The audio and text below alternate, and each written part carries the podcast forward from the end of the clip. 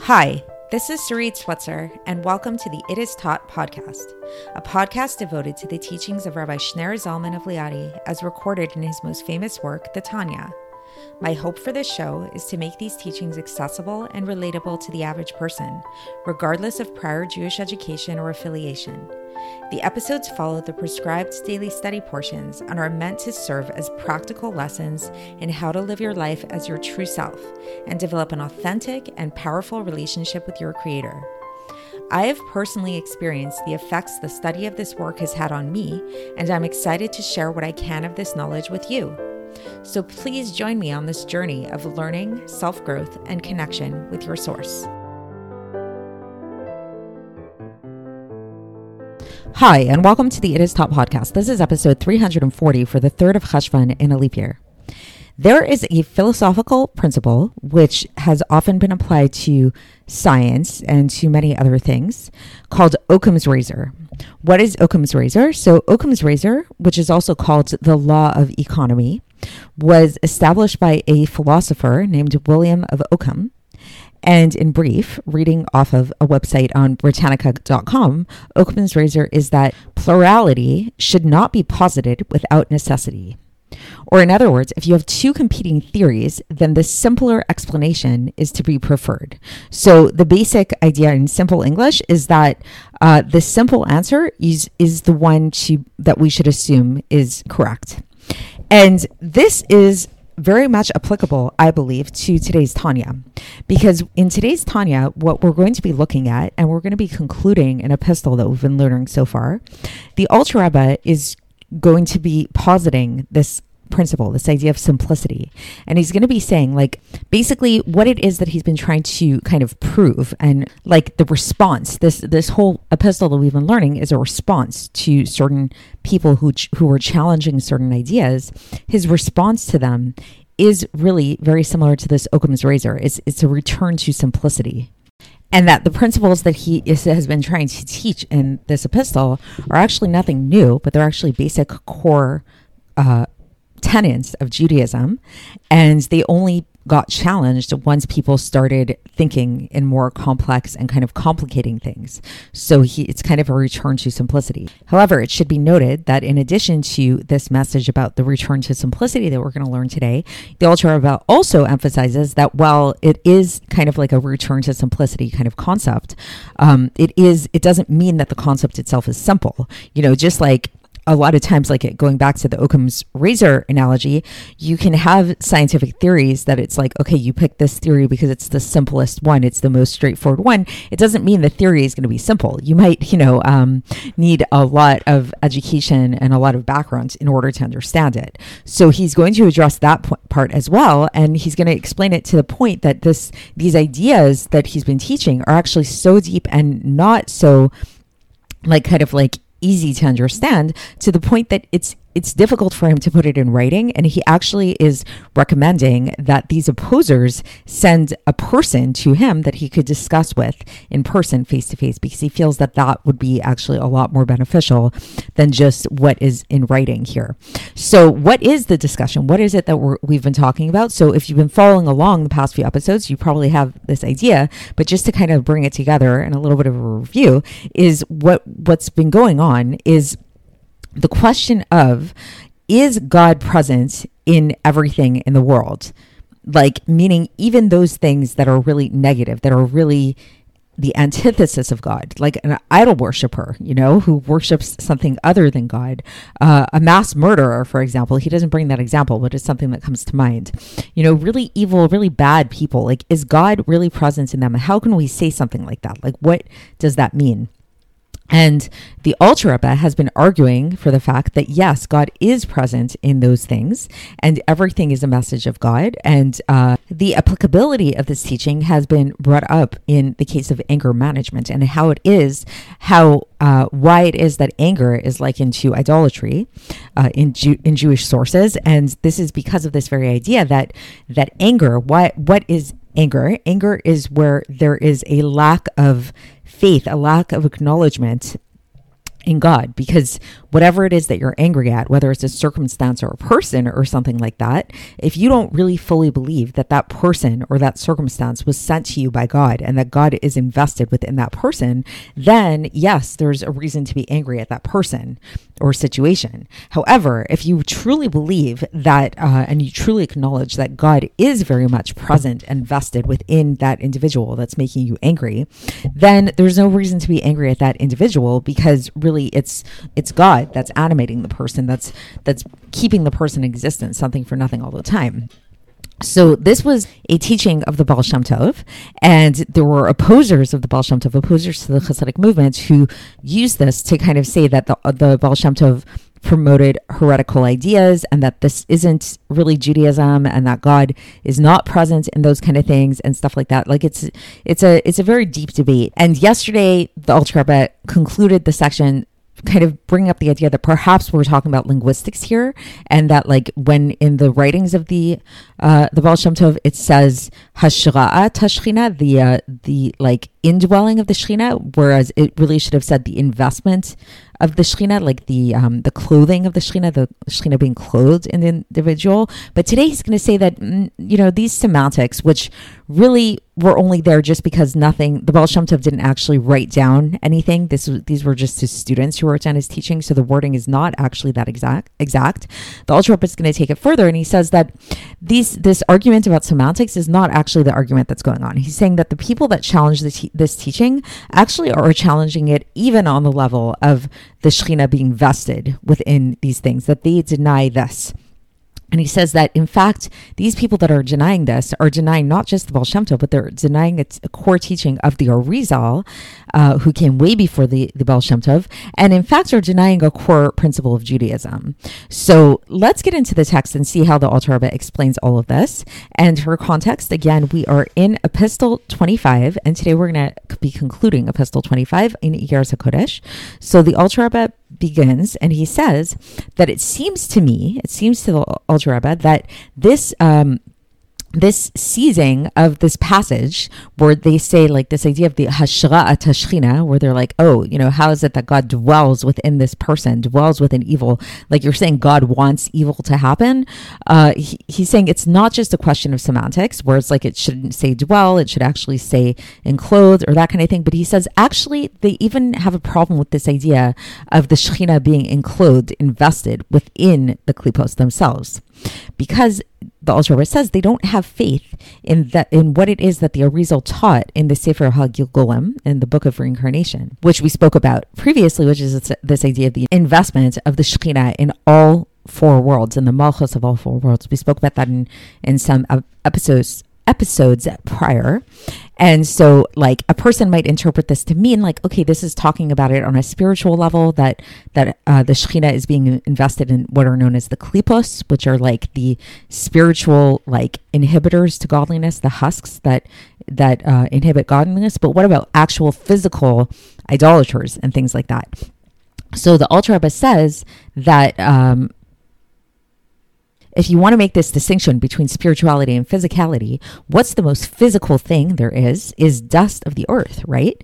And nevertheless, we do know there is this core principle that the that the malchus of malchus of Asiya, which in which is vested the malchus of of Yitzira, etc., as explained above. So meaning that like within the malchus of malchus of Asiya, there's a chain all the way back up to the Malchus of Atzilus, which is ultimately sourced back to God Himself, right? Which is and and uh, as manifest through the Shechina, which we call Malchus. So the physicality of the earth is the most physical thing there is, and we know that there that within this physicality of the earth, the dust of the earth, this Malchus of Malchus of Asiya is invested. And so why is it like if, if we if people can accept this, that okay, yes, uh, the Shekhinah is invested within those things, then why would somebody have a problem understanding the idea that the Shekhinah would also be invested in the impurity of the Gentile nations, of the Gentile souls? Uh, because these souls, they also come from this zivug, from this union of the Zer Anpin and the Nukva. The Zer Anpin is the the masculine elements, it's the the six uh, emotive attributes, and the nukva, the malchus of of the the spiritual klipos.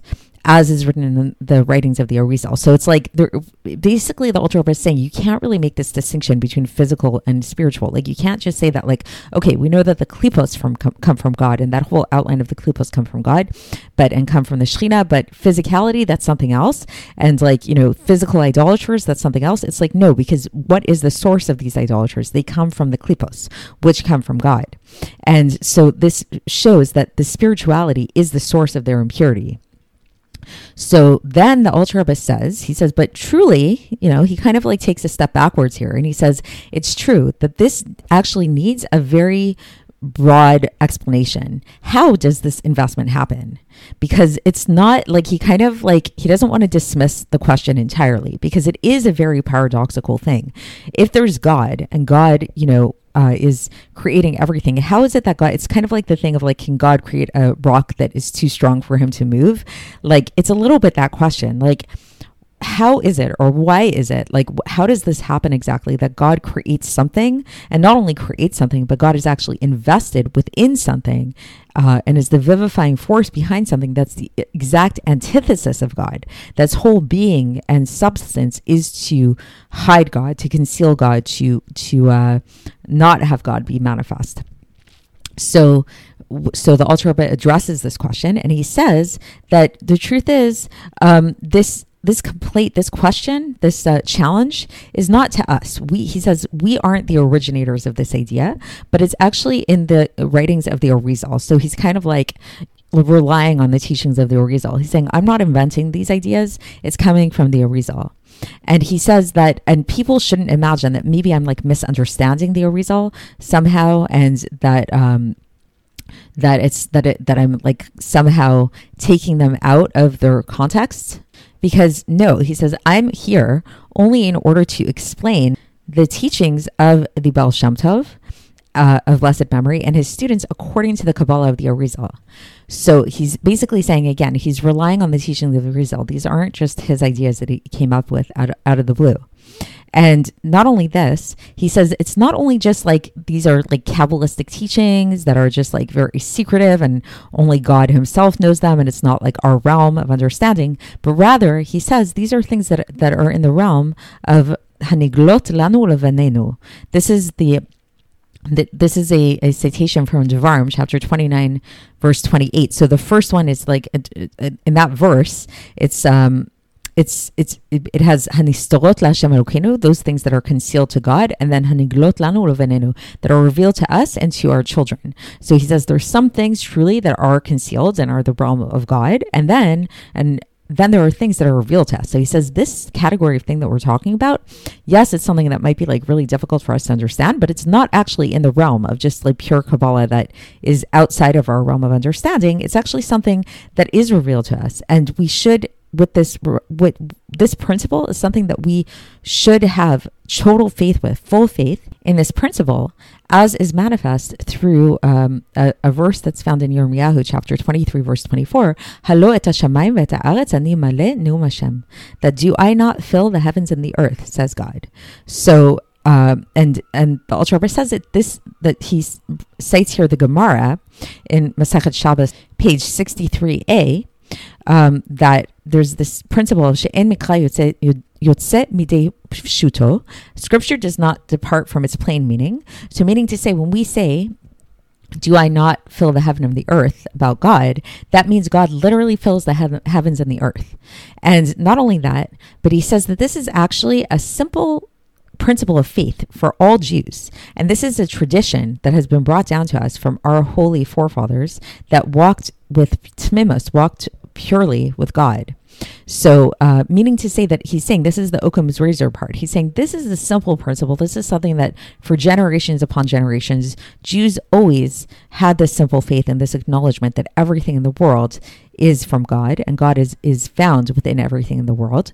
And it's not something that like people this idea and people did this, people believe Jews believe this throughout the generations without examining this and getting into philosophy with a human idea about the idea of godliness because because godliness is something that's above our understanding and it's something that's like infinitely above our understanding to try to understand how it is that he fills all the worlds. This is something that's super rational. It's not something that we can actually understand. And people and it and it people in the past never tried to understand it. We just accepted it on pure faith. And he says it's actually a new thing that the new ones came and they started coming into this hakira into this like philosophizing about this idea and he says it's not something you can't understand this kind of thing. This is not something uh, that that a person can come to you with reason without first accepting certain premises that are taken from the writings of the Arizal that are divested from their physical connotation. As I learned, meaning as the Alter Rebbe learned from his masters, meaning from the Maggid of Mezrich and from the Baal Shem Tov, may their souls rest in Eden. So, meaning to say that he's the basic idea is that the Alter Rebbe is saying that that uh, that these th- this principle of God dwelling within everything and being in everything, uh, just like that, that this is something that was accepted throughout the generations, and it was an article of like a principle of our faith, um, but yet it's not something rational. So these people that came around later and tried to rationalize these kind of things and try to understand this concept, yeah, you're not going to understand it rationally. It's not a rational idea you need to accept certain premises that come from the Arizal in order to understand it. And these premises, the uh, the Rebbe is saying he he um, got he was taught these things by his teachers, and um, it comes from the Arizal, but his teachers taught him these teachings of the Arizal. And he says that actually he expresses the limitation of the written word. And he says that this, it's really difficult to explain this properly in writing, but rather it's something that needs to be explained from mouth to ear to very um, specific individuals. So he uses a citation to uh, to um, describe these special individuals from Yoel chapter three verse five, where it says, Hashem koreh." To the remnants whom God calls. As a side note, personal note here, that verse contains my name. So the the la sridim, sridim is the plural of sarid, which is my name. So very cool. And so it's basically the, the translation of that is the remnants that like those who kind of survived. Like the the meaning to say, like in the context of what we're talking about here, is these are the people who like they were left really understanding like they they're unique amongst the people who are able to understand this principle and then the Alter Rebbe brings another citation, this time from Mishlei, chapter 28, verse 5, which means, and they who seek God will understand all. So, meaning it's like certain people, like people who really want to get it, real truth seekers, those special kind of people, they will be able to understand it, but it might have to be more in a face to face discussion rather than just something that he's writing here because he's finding it difficult to explain these ideas in writing.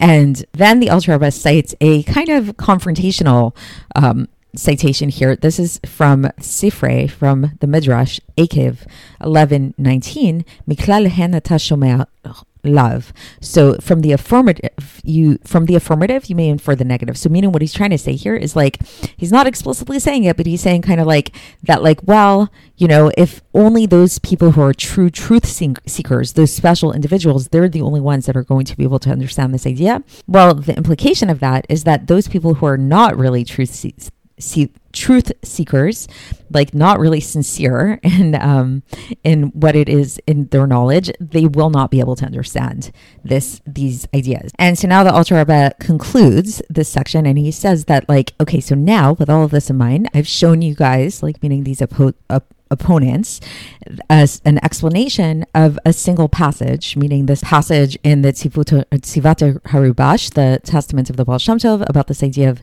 of um, of the Shekhinah dwelling within the within a, a, an idolater or whatever. And so he said, I've, I've explained this one thing, and he says, you should use this as an example that all of the different sayings, all of the passages, they all have explanations. Like they're not based on nothing, and they're known um, and they're explained by those who know Kabbalah. So basically, he's saying that to the opposers out there, these teachings of Chassidus are not based on nothing. They all have a source, and this was one example that he gave, but really all everything has a source in this way.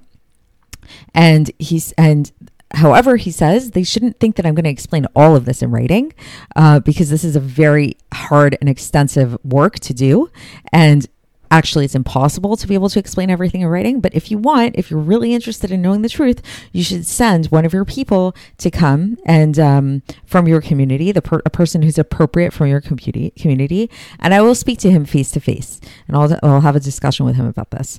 And uh, and he, then he concludes here and he says that god should be with my mouth and yihyu lerotzon imrei fi and made the may the uh, words of my mouth find favor. That's a that's a citation from Tehillim chapter 19, verse 15. And so that's the end of this section for today, the end of this epistle.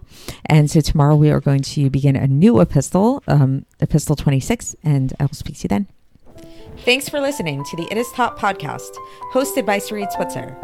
This podcast is dedicated in loving memory of my maternal grandfather, Abraham Yitzchak ben Binyamin HaKohen of blessed memory. Music by Shoshana. If you enjoyed this episode and would like to support the show, please share it with others and subscribe on YouTube, Apple iTunes, Spotify, or wherever you listen to podcasts. And make sure to leave us a five star review. To find out more about the It Is Taught project, including more information on my soon to be published book, please visit our website, itistaught.com.